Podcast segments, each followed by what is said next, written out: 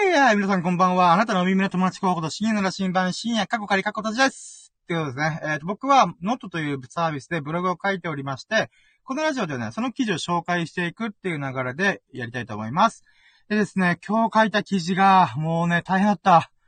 だいたい5000文字、4000文字ぐらいだったんですけど、まあ、原稿用紙10枚ぐらいか、の文章量で書いたんですけど、ただね、寝るのが、寝るっていうか、こう、練り上げるのがすげえ大変で、Google でいろいろ調べたりとか、あとは自分なりに、ああ、こうかな、うん、どうかな、みたいな感じで考えたりとかして、久々にね、生みの苦しみが大変だったラジオでございま、あ、ラジオじゃねえや、原稿でございました。そんな今回のテーマはね、言語と思考、喋る前に脳内で、え、なんて、脳内で言語化する人としない人っていうテーマでいこうと思います。では、始めていきたいと思います。やろうとも、準備はいいかよーそろー深夜の羅針盤プレゼンツ、深夜のジャンクコンパス !Here we go!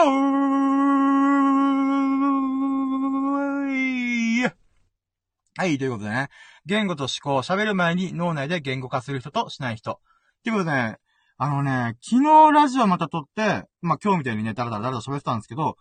で、帰りがてらにね、自分のラジオ聞いてみたんですよ。そしたら、この、うーん、とか、えー、っと、まあ、で、なんていうかな、とかいうのを、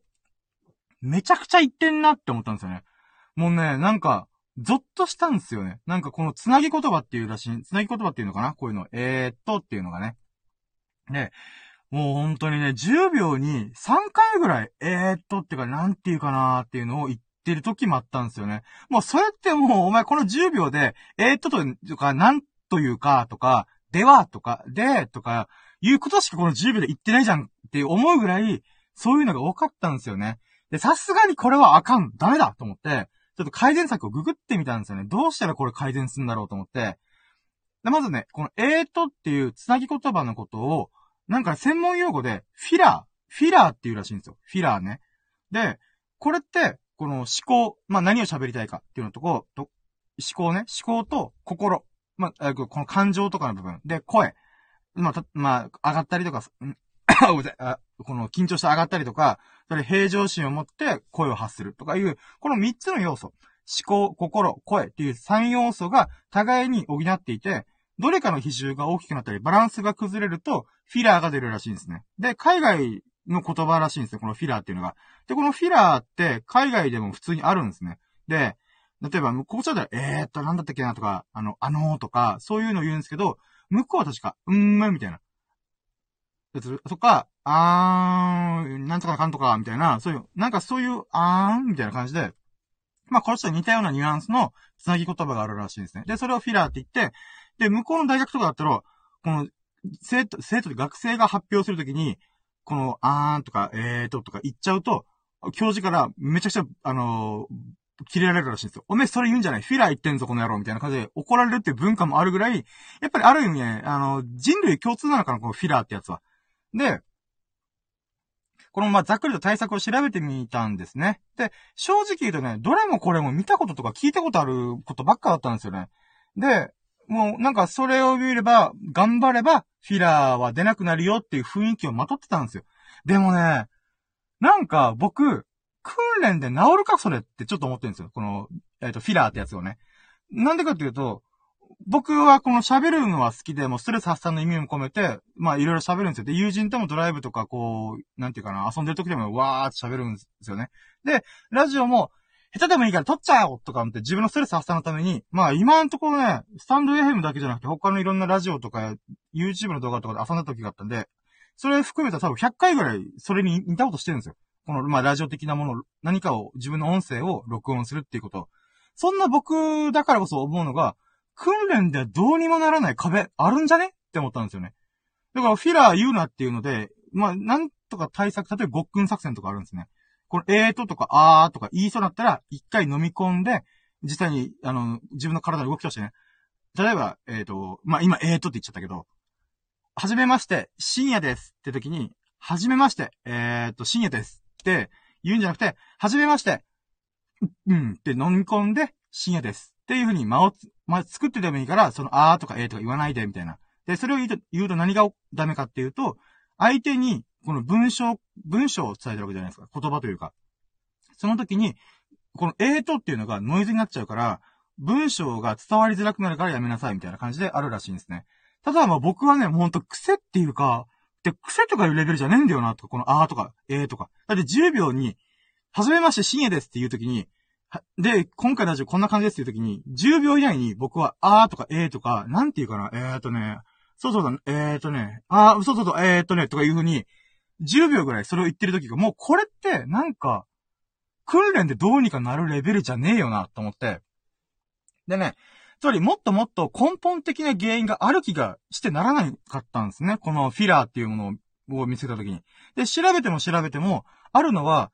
話し方の強制方法。強制っていうのは、あの、歯の強制とかの強制ね。であって、この、もっと踏み込んだものが見当たらないなと思ったんですよね。このフィラーをなくして、弱点を克服する方法ではなくて、僕は、フィラーが出てしまう人の強みってないのかな？強みを活かす方法ってないのかなって探したんですけど、それが全くなかったんですよ。で、まあね、この、このフィラーの、とか話し方講座みたいなところでは見つからなかったんですけど、たまたま見つけたのが、海外のツイッターでバズったツイートがあるんですよね。で、それを、えっと、日本、日本語ブログで紹介してる記事があったんですね。で、これね、あの、えっ、ー、と、明日の12、12時じゃない、明日の0時に上がる記事に URL 貼ってるんで、興味があったら、ちょっと見てもらいたいんですけど、まあ、内容はっていうと、世の中には、喋る前に脳内で言語化する人としない人がいるっていう内容なんですね。まあ、そのツイッターの内容なんですけど、で、僕の疑問は、なんかすべて解決したわけじゃないんですけど、あ、ごめん、ゲップした、ゲップ。ごめん。なんかね、ジョギング終わりだからちょっとゲップが激しいのよ、なぜか。ごめんなさいね。で、まあ、とりあえず、僕の疑問が解決したわけじゃないんだけども、うん、非常に興味深くて、少し心が軽くなったんですよ。あ、そういうことあんの？みたいな。で、今回の記事は、言語と思考というテーマで進んでみようと思います。では行きましょう。第1章、喋る前に脳内で言語化する人としない人がいる。まずね、海外で議論を読んだツイートを紹介するんですけど、これ今から言うのは日本語訳ね。えっ、ー、と、面白い事実があります。一部の人は脳内の思考を文章にして自分自身で聞いてから口に出すけど、そうしない人もいる。一部の人は抽象的な非言語的思考のみを持っていて、意識的にそれらを言語化して言葉として発しているようです。そしてほとんどの人は相手がどちらのタイプかを認識していません。まあこれはね、あのブログの記事であの翻訳されたやつなんで、多分直接直訳してると思うんで、ちょっとざっくり要約すると、この世の中には喋りたいことを脳内で言語化して口に出す人。つまり、脳の中で一回、えっと、日本語が出てきてるらしいんですよ。まあ、もしくは日本語の文章が出てくる。もしくは音が出てきてる人がいるらしいんですね。で、それを一回通して、通し、脳内で通してから口に通す。みたいなことをする人と、喋りたいことを脳内でイメージして、これイメージだからね。さっきは言葉だったけど、これはイメージ。して、口に出すときに言語化する人がいる。っていうことを言ってるんですね。伝わりますかね？最初の前者の方は、あの、音、えっと、音声なり、この言葉、文字が頭の中に浮かんでるらしいんですよ。で、それを通して、だから喋るときには頭の中でもう、えっと、2、3文字ぐらい先先行してるらしいんです、思考が。頭の中が、えっと、頭の中にある言葉が、例えば私は深夜ですっていうのが、わーって言ったしあ、私はって言った瞬間に、頭の中で深夜ですまでは、頭の中でイメージしてるらしいんですよ。で、逆のもう一人の後者の方は、えー、例えば、なんていうかな、うん、はじめまして深夜ですっていうのを、なんていうか、映像で浮かんでる人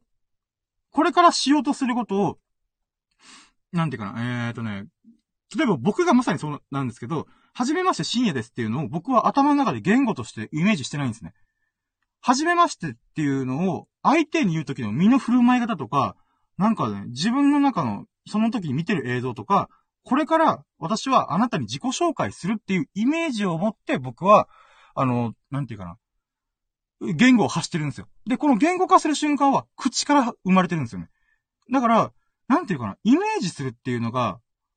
あの、頭の中でいっぱいで、で、喋るのはもう口に任してる感覚なんですよね。なので、まあね、で、この僕、意見が僕は非常に興味深いと思って、で、ツイッターの返信欄、えっと、英語で書かれてるツイートなんですけど、このツイートの返信欄ももうね、英語圏の人がわーってリプライしまくって、で、このツイートを紹介した、まあ、今回の参考ブログの記事のコメント欄も197件ぐらいコメントがバーって入り乱れてて、結構これ盛り上がってんじゃんと思って、だからね、興味がある人はぜひね、元の記事読んでもらいたいなと思いました。で、ここで面白いなと思うのがね、このコメント欄読んでると、みんなが自分の思考と言語スタイルは普通だって思ってるんですよ。どういうことかっていうと、例えば、えっ、ー、と、言語タイプの人は、え、頭で言語化してから喋ってないの？みんなっていう、びっくりま、びっくりな感じ。とかあと、僕みたいなイメージタイプであれば、喋るとグダグダする自分に劣等感があったけど、喋りが上手い人は、元々から言語能だったのね。納得したっていう意見だったりとか、えっ、ー、と、バランスタイプっていうのが、あまあ僕が勝手に名付けたんですけど、うーん、っていうか、誰しもが使い分けてるんじゃないの？っていう風に言ってるんですよ。つまり、三者三様で、みんなが、世の中中の人が、例えば、頭の中に言語を思い浮かべてるっていう人もいれば、頭の中にイメージを思い浮かべてる人もいる。いるだろうって思ってる人もいれば、えっ、ー、と、バランスタイプで、いや、それ状況によるでしょ。友達会ってる時はイメージで喋ってるけど、もう、もう、安ぎ場に思いつくまま喋ってるけど、会社とか上司がプレゼンでやるときは、ちゃんと頭の中に言語を浮かべてるよっていう、で、みんなそうしてないの？っていう感じなんですね。で、僕からすると僕はイメージタイプなんで、この言語タイプとバランスタイプの言い分にめちゃくちゃ驚くんですよ。え、頭の中に言葉が浮かんでんの？みたいな。どういうこと？みたいな。まあ、ちなみにね、この皆さんね、ぜひ自分のタイプって何なんだろうなっていうふうに思い浮かべて、ちょっと考えてもらいたいなと思ってるんですけど、さっき言った言語、頭の中に音声なり、えっと、文字が羅列されるのか、それとも、僕みたいに、イメージ先行型で、喋るときに言語化される、みたいな。まあ、これ考えてみても非常に興味深いなと思いました。で、第2章。待って、第2章がどっか行っちゃった。待って待って待って待って。えー、っと、あったったごめん。第2章。僕は思考と同時にアウトプットしている。まあ、ちなみに、あ、まあ、さっき、さっき言っちゃったんだけど、僕はバリバリのイメージタイプで、脳内で多少はし、えっと、思考してるんですよ。考えてるんですけど、あくまで単語レベルなんですよ。はじめまして深夜ですっていうのは、なんとかろうじて覚えてるんですけど、じゃあその後に、はじめまして深夜ですって言った後何言うかっていうのは、あんまり考えられてないんですよね。だから単語レベルなんですよね。で、口に出す瞬間まで自分が何を喋ろうとしてるかっていうのが分かってないんですよね。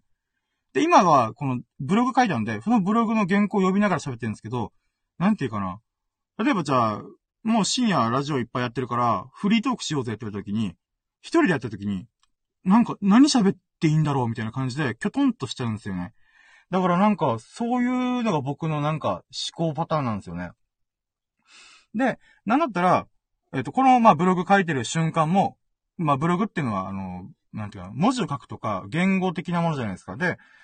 この原稿書いてる時も、瞬、なんか、一気当たりばったり書いてるんですよ。で、指先のキーボードがパチャパチパチパチって猛スピードで動いてはいるんですね。なんだけども、頭でこういう文章を書こうって書いてるわけじゃなくて、なぜか、思考と同時にアウトプットが起きてるんですよね。こんな文章書きたいって言って、なんか10文字、20文字考えて書いてるんじゃなくて、なん、なんか、あ、こういうの書きたいって思う。この、こういうの書きたいっていうのはなんかイメージなんですよね。で、そのイメージを書こうと思ってキーボードをパッて触った瞬間に、そっから僕はこういうことを思っている。マラマラマラみたいな感じで書き始めるんですよね。だから、キーボードで手打ってる時も、もう言って単語レベルでしか先のこと考えてないんですよね。で、その、なんか、10文字、20文字とかの文章を書くときになると、もうなんか、マジで何考えてるか分かってないんですよ。自分が何書こうとしてるかも分かってないんですよ。ただ、こういうイメージがあるから、これ書こうっていうのは分かってるけども、その表現をするときに、どの言葉を使うかっていうのはもう、口任せ、指任せなんですよ。だからね、これすげえ不思議だなと思って。で、だからね、この原稿書くときとか、僕友達に小説家のやつがいた、いるんですけど、あのー、やっぱそういう時ってプロット、プロットから考えるらしい。あらすじというか、あのー、この1章、2章、3章とか導入どうしようとか、落ち、結末どうしようかっていう、この骨組みを考えるらしいんですけど、あのね、だから僕、僕は全然考えてないんですよ、そういうの。導入どうしようとかっていうのを全く考えなくて、一応、導入1章、2章、3章って枠は決めてるんですけど、だからといって、じゃあど、どんなオチにしようとかと考えてないんですよ。ただ決まってるのは本当にこの記事のテーマで言いたいこととか、これ面白かったから、これを書きたいっていうイメージだけで僕はブログを書いたり、ラジオを喋ってるんですね。だから、誤字脱字のオンパルだし、さっき言った通りにフィラーが多いんですよね。あーととか、えーと、そうだったっけとか、な、そうだったっけとか、あの、なんだったっけなみたいな、この、つなぎ言葉もめちゃくちゃ多いんですよね。で、文章の流れが歪すぎるんで、それをコピペしながら読みやすさを後から調整したりするんですね。だからパソコンとかスマホがあって、マジで助かってるんですよね。文章が整理、後から整理できるってめちゃくちゃ発明だなと思って。で、我ながら思うのが、毎度毎度、なんとか無事に着地できてるんですよ。一応、もうほんと導入と頭からバーって時系列、時系列が上から順に書いてって、まあ、時々導入書いて、書きたいことから2章から書いたりとか、4章から書いたりとかして、で、その間を埋める1章、2章埋めて、3章埋めて、はい、じゃあ5章で落ちた、みたいな。だからね、毎回なんとかこう着地してるんですよ、無事。それが240本ぐらいのブログがあるんで、毎回240本僕ハラハラしてるが書いてるんですよね。だからね、でもなんとか着地できてるんで、不思議だなーって思うんですよね。で、つまり僕は喋ることと書くことが、全く同じプロセスなんですよね。過程を踏んでるんですよね。書きたいイメージがある。書きたいっていうか、伝えたいイメージっていうか、こういうことを伝えたいんだ、みたいなのがざっくりあって、で、それで、なんか見切り発車でガンガン書いていく、進んでいくみたいな。だからアドリブで喋ってると、尻滅裂が、尻滅裂すぎたりとか、そのスピーチとか会議とかプレゼントとかになると、あれ？俺次何喋るんだっけ？みたいな感じで、ヒリヒリし始めるんですよね。で、あの、台本を今書いててブログ書いてるじゃないですか。ブログ書いたやつを今喋るだけなんですけど、台本わざわざ書いてるくせに僕、さっきから脱線しまくってるんですよ、実は。ついでにこれも喋ったろうとか、この台本通り喋ってるはずなのに、あ、そういえばこういうこともあったなとか言って、だから台本でせっかく順番立てて喋、あ喋れ、喋れるというか、書いてるくせに、自分で、だ、喋る段取りを入れ違いにしたりとかしてるんですよ。だからさっきから、あれ、この人同じこと言ってねみたいなことがあると思うんですよ。それは、僕が喋りながら、ああ、もうこのまま行っちゃえって言って、後からまた同じこと喋ってるんですよね。だからね、なんかどんどん話が脱線していくんですよ。で、だから僕は冒頭のフィラー対策、喋りこと、喋ってる中のつなぎ言葉っていうのが、僕には無理じゃないかなとしか思えないんですよね。で、さっきからこの、このラジオ聞いてくれてる人が気づ気づいてると思うんですけど、さっきからえーっととか、あーとかを地味にちょこちょこ入れて、入ってるんですよね。だからこれ僕意識してそれをなくそうとしてるくせに、それでもなんか滲み出るというか、なんか出てしまうんですよね。だからやっぱこれ、訓練とかでどうにもなる気がしないんだけどっていうのが、やっぱどうしても思っちゃうんですよね。で、第3章。僕なりの、えー、っと、のメカニズム。でね、このいくつかの記事を読んで、この、フィラーの改善策の記事を読んでたんですけど、これってやっぱり僕は、思考の言語化がすでにできているような言語タイプとかバランスタイプ、つまり使い分けれるタイプでしかフィラー対策ができない気がするんですよね。こういう人たちが、まあ、それもう、腹から頭の中で、えっと、言葉が浮かんでる人たち。言語だったりとか音声が浮かんでる人たちが、えー、っと、とか、ああ、そうですね、それは、とか、まあまあ、みたいな、こういう言葉を出せるのは、なんていうかな、あの、思考、だ、だ、だ、えっと、そういうのが出てしまうっていう時には、思考と言葉が同じ位置にいるからなんですね。さっき言った通りに、えっと、通常は、通常っていうか、そういう人たちっていうのは、言語ができる、言語化できる人は、脳内で次の言いたいことを先に考えておいて、言葉を発していくらしいんですよ。僕はそのタイプじゃないんで聞いた話なんですけど、で、例えばさっきの、はじめまして深夜ですっていうのがあった時に、はじめましてって言葉で喋ってる瞬間に、次は深夜ですっていうことを言おうっていうのを、脳内でも処理できてるらしいんですよ。で、さらに覚えてるっていうか、次言おうとしてるやつはもうすでに準備してるみたいな感じらしいんですよね。だから、思考が先に先行していて、言葉が後からついてくるっていう感覚なんですね。だけど、それが、だんだんと崩れていくんですよ。それは、例えば、このめっちゃ300人ぐらい人がいたりとか、例えば、もう超上司、社長とかね、社長とか株主とかなると、わあ、失敗しちゃあかんかもっていうふうに緊張したりとか、そういう、なんていうかな、なんていうか、異常っていうか慣れてないというか、自分の本来の力を発揮できない状態になっちゃうと、だんだん崩れてって、思考と言葉が全く同じ瞬間に進んじゃう。つまり言葉を先に考えることができなくなっちゃって、なっちゃうから、なんていうか、この、えーととか、まあとか言って、言葉を再構成する時間になっちゃうんですね。そうなってくると、だんだんとフィラーが出始めるっていうことなんですね。だから、その状態を避けるために、さっき冒頭で喋ったのが、えっ、ー、と、このフィラーの対、対策をするために言われてるのが、思考、心、声のバランス、この3つの要素のバランスを取ってしまえば、ば、あの、フィラーが出ないよっていうことなんです。だから逆に言えば、思考の言語化、言語化ができているのだから、あとはバランスを取るだけでいいんですよね。メンタルを整えるとか、状況になれるとか、そういうものをする、することができれば、思考の、あ思考の言語じゃない、えっ、ー、と、フィラーが出なくなる。っていうのがあるんですけど、これ僕の場合は全く話が変わってくるんですね。これ僕の場合どうなるかっていうと、まず頭の中で言語化ができてないんですね。思考の言語化が最初からできてないやつの話なんですね。だから自分なりに頑張ってみて、脳内で言いたいことをその、一般の方というか、まあ、なんで、この、頭の中に言語が浮かぶ人みたいに思考して言語化しても、頑張っても僕は10文字、20文字以上は多分覚えられないんですよね。だから用意してた言葉とかも、あ、これ言うやつさ、って言って、言ってたとしても、その言葉たち、もうなんとか練り上げた言葉たちが、言葉たちが、いつの間にか霧のように消えてるんですよ。喋ってるうちに、頭の中に用意した言語がもうすっ飛んでるんですよね。なので、喋りたいことをイメージしながら、喋りながら言語化してるんですよ、僕は。だから、イメージなんですよ、あくまで。イメージを、言語化を口が補ってくれてるみたいな状態なんですね。だから、僕がえーとって出るタイミングっていうのは、そのさっき言った前者の、この頭の中に言語が浮かぶっていう人と全く意味が違う、意味合いが違うんですね。そういうフィラーが出るときっていうのは、僕の喋りたいことのイメージが湧いてない瞬間なんですよね。もしくは、そのイメージを説明するために言葉が思いついてない場合なんですね。だから、両方が揃った時は、今みたいに、もう今台本呼びながら喋ってるんで、忘れないうちに、めちゃくちゃ早口でまくしちゃってるんですよ。すぐ忘れるから。イメージを、イメージは、割と思い、思いつくっていうか、忘れてないんだけど、これ言おうとしてるみたいな、あるんだけども、それを説明する言葉をすぐ忘れるから、めちゃくちゃ早口で喋りたくなるんですね。忘れないうちに喋っとけーみたいな、えいやーみたいな感じで喋っちゃうんですよね。これってやっぱりさっきの頭の中で言語が浮かぶ人と僕みたいなタイプは、全く性質が違うんですよ、結果が。フィラー、同じようなフィラーが出てるとしても、全然意味合いが違うんですね。だからここに着目してる記事が全くなかったんですよね。調べてる中で。だから、えっ、ー、と、つまり、何が言いたいかっていうと、フィラーをなくす以前の問題に僕はぶち当たってるから、僕の場合は、そのフィラーの対抗策とか話し方講座とかが全く意味をなさないって僕は思ってるんですよ。根本的に違いすぎるから。だからね、あの、僕はね、すでに積んでるんですよね。プレゼンの練習しようが姉妹が、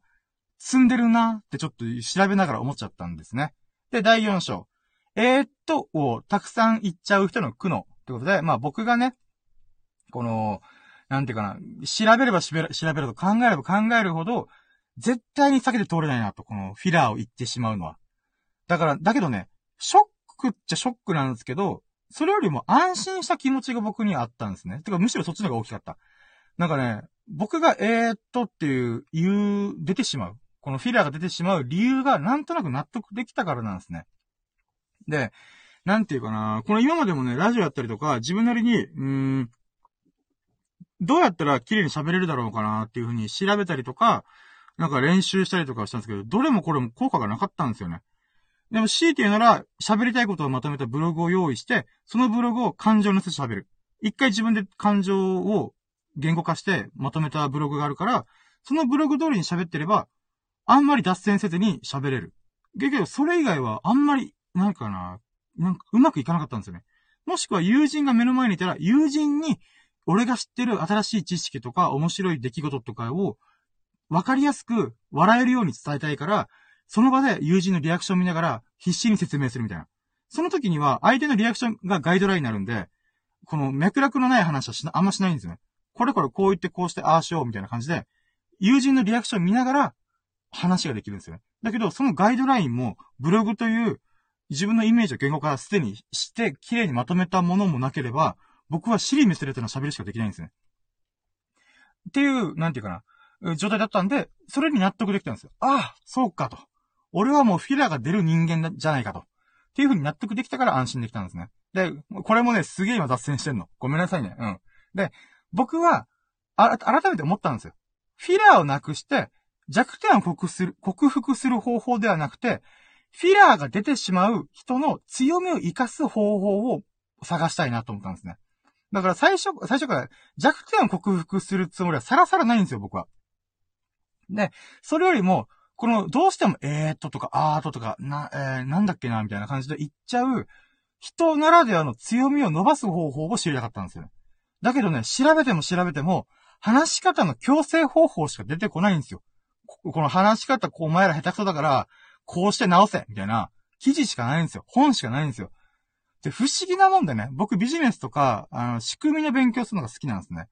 だから、よく言われるのが、もうビジネスの鉄板中の鉄板の教えっていうか考え方の中で、弱みを克服するよりも強みを伸ばした方が絶対いいってどのビジネス本に書かれてるんですどの成功者も言ってるんですよ。それぐらいよく書かれてる言葉なんですよ。この強みを伸ばした方がいいっていうのは。だけども、ビジネス本の一ジャンルとしても確立しちゃってる話し方の話し方っていうジャンルの中で、弱点の克服にしか触れてないんですよ。僕、これおかしくねえかってめっちゃ思ったんですよね。なんか、それって、なんていうかな、ビジネスの本、というか、なんていうかな、で言うならば、握手中の握手じゃねえかと。握手って悪い手ね。悪い手の中の悪い手じゃねえかと。思っちゃうんですよね。じゃなくて、そういうやつでも、ど、どうにかすれば輝く場所あるぜ、みたいな。まあ、それが、例えば、もうプレゼンは絶対しないって諦めて、それ以外の方法を探すとかね。で、もともとね、人類はコミュニケーションすることで文明を発展させてきたんですね。で、その中で一番使われてきたのが会話や言葉なんですよね。なんでかっていうと、一番楽だから。喋ればいいだけだから。一番ローコストで、人にコミュニケーション、自分が考えること、考えてることを伝えたり、相手が考えてることを、えっ、ー、と、が伝わる、一番ローコストなコスパのいいコミュニケーションツールっていうのが言葉だったんですよね。だからこそ、今の社会ですら会話や言語が、言語を重視する傾向があったんだなと僕は思うんですよね。でね、この、まあ、プレゼンするとか、えっ、と、会議で報告するとか、なんていうかな、そういう目上の人とかでやるときに僕はね、いっぱい失敗してきてね、あ、もう長い長いお前の喋りみたいな。あ、ごめんなさいみたいな感じで、すいませんみたいな感じでなったりとかね。だからそのせいで僕は自分を卑下したり、傷ついたんですよ、めっちゃ。で、さらに僕の周りとか、僕の、まあこの調べてる中でも、それに傷ついてる人とかがめっちゃいっぱいいるんですよね。逆に言えば平気でそれを傷つく人も、傷つけるようなことも言うんですよね。例えば、あの、話が長いやつとか話が上手くないやつってアホみたいなイメージ、アホな印象があるからあんま喋りたくないとか、そういうことを言う意見もあるんですよ。掲示板で。ああ、そうか、掲示板って本音が喋、本音が出てくるから本気でそう思ってんだなと思うと、なんか無償に気づくんですよ。なんか、別にその人が俺かかってないのに、なんかごめんって。喋りが下手で長くてごめんね、みたいな。っていう風に傷つ、傷つく人も多かったんじゃないかなと思うんですよ。この、なんていうか、社会がこの言葉とかを重視するから。しかももしかしたら訓練でできるかなって思って自分なりに取り組んでみても、どうしても、なんていうかな、できないっていう人もいると思うんですよ。実際僕だ、僕がそうだったし。でもね、だからこそ僕は、この、えー、っとっていう人の、た、をたくさん言っちゃう人の強みを探したいなと思ったの。で、第5章。えー、っと、たくさん言っちゃう人の強みのヒント。これはね、調べても調べても出てこなかったから、もう自分で考えたやつだから、あくまで強みっても発覚してるものじゃなくて、強みはヒントになるかもなってやつをちょっと喋っていこうと思うんだけども、で、そこでね、冒頭に紹介したこのブログ記事のコメント欄に、わーってこう100何件あったりとか、英語版で何件バーって書かれたりとかしてるから、そこの中で強みに変わりそうなポイントを抜粋することにしてみたんですよ。でね、い、一旦ね、5つぐらいパッて上がってきたん、あ自分の中で印象的だったので引っ張ってきたんだけど、まあ、まあ一つ目が、パッとしたひらめき力が強いイメージがある。あ、つまり、このイメージで喋る人ね。言語脳とか、ではな、言語、頭の中で言語が思い浮かべて喋る人じゃなくて、言葉と、言葉で、口から発する言葉と思考がほぼ同時に行われる人ね、イメージの人の部分でならば、やっぱり一つ目が、アイディア力、アイデア、アイディアマンというか、ひらめき力が強い人がいるっていう、いる、いると思う。で、二つ目。自分ですら考えてなかった表現が口から出てしまう時がある。で、それが、それが急に上司から言われて、なんていうかな、お前のその表現は面白いからもう一回言ってっていう時に、あの、イメージ脳だから、もう一回喋れないんだけど、なんていうか、そういう風にきらめく言葉を出すことができる。で、三つ目。想像、想像的な人ほど直感的に喋る。想像的っていうのは、えっ、ー、と、クリエイティブな人っていう意味ね。まあ、イマジネーションの人でもいいんだけど、まあ、そういう何かを作るっていうか、えっ、と、発明するっていうのかな？っていう人は、直感的に喋るっていうイメージがあるよ。とか、四つ目が突拍子もない発明をする場合もある。まあ、さっきのちょっとアイディアと近いんだけど、で、五つ目。話が長くて脱線も、脱線もするけど、感情の爆発力がすごい。まあ、それ共感というか、こうなんていうかな、相手にこの、まあ、感情じゃない、感情を伝えるっていうのにすごい特化してる。とかね。でね、この五つ以外にも、なんていうかな、えっ、ー、と、ちょっとサブ的に出てきた中で印象的なエピソードだったのがあって、ちょっとね、この名前忘れちゃった、忘れちゃった、忘れちゃったんだけども、哲学者の人がいて、その哲学者って自分が何を考えてるかわからないらしいんですよ。でもすげえ有名な人らしいんですよ。で、その人が、弟子に対して、お前俺の話一回聞いて、っつって、一晩中、自分が考えてることというか、口から出てくることを弟子に聞かせたらしいんですよ。で、そうなった瞬間に、あ、俺そういうこと考えてんだ、みたいな感じで、その哲学者は納得して、なんていうか、自分の考えをまとめたりとか、弟子に話聞いて、ああ、そっかそっか、俺こういうのは考えてたわ、みたいな、ことをやること、やる人がいたらしいんですよ。だけどなんか、なんとか哲学者って、すごい、この言語能というか、論理的な人というイメージがある中で、そんなタイプの人もいるんだっていう、なんかね、僕の中でちょっとした励ましっていうか輝きというか、そっか、なんか、そういうふうに、なんか、卑下されやすいあ、自分を卑下してしまうけども、なんていうか、うまく付き合うことができれば、哲学者って呼ばれるぐらい、す、素晴らしい、なんていうかな、影響を与えることができる人にもなれるんだっていうふうな、なんか希望的なエピソードを、なんか、このコメント欄でパってみ、なんかあったんですよね。えー、いいな、このエピソードと思ってちょっと喋っちゃいました。で、今のこのエピソードも、ブログには書いてなくて、ただ今思い、思い、あ、思い出したから喋ってます。はい。で、なんとなくね、ここら辺にね、あの、強みのヒントっていうのが隠れてる気がするんですよね。で、ポイントはね、あの、まあ、勝手に僕が思ってるだけなんだけど、イメージは言葉の枠を超えていくって僕は思ってるんですよ。どういうことかっていうと、あのね、言語で考える人が多数派なんですよ、今の世の中。さっきのブログの中でもツイートの中で、アンケート機能を取ったらしいんですよ、このアメリカの人が。で、そしたら、大体ね、5、6割ぐらいが頭の中で言葉を思い浮かべて、思い浮かべて喋ってるらしいんですよ。で、2割ぐらいかな、僕みたいなイメージで喋ってる人。で、それ以外の人とか使い分ける人みたいな感じで、だからやっぱり、言語を頭の中で浮かべる人の方が世の中で多数派なんですよ。で、そんな世の中で、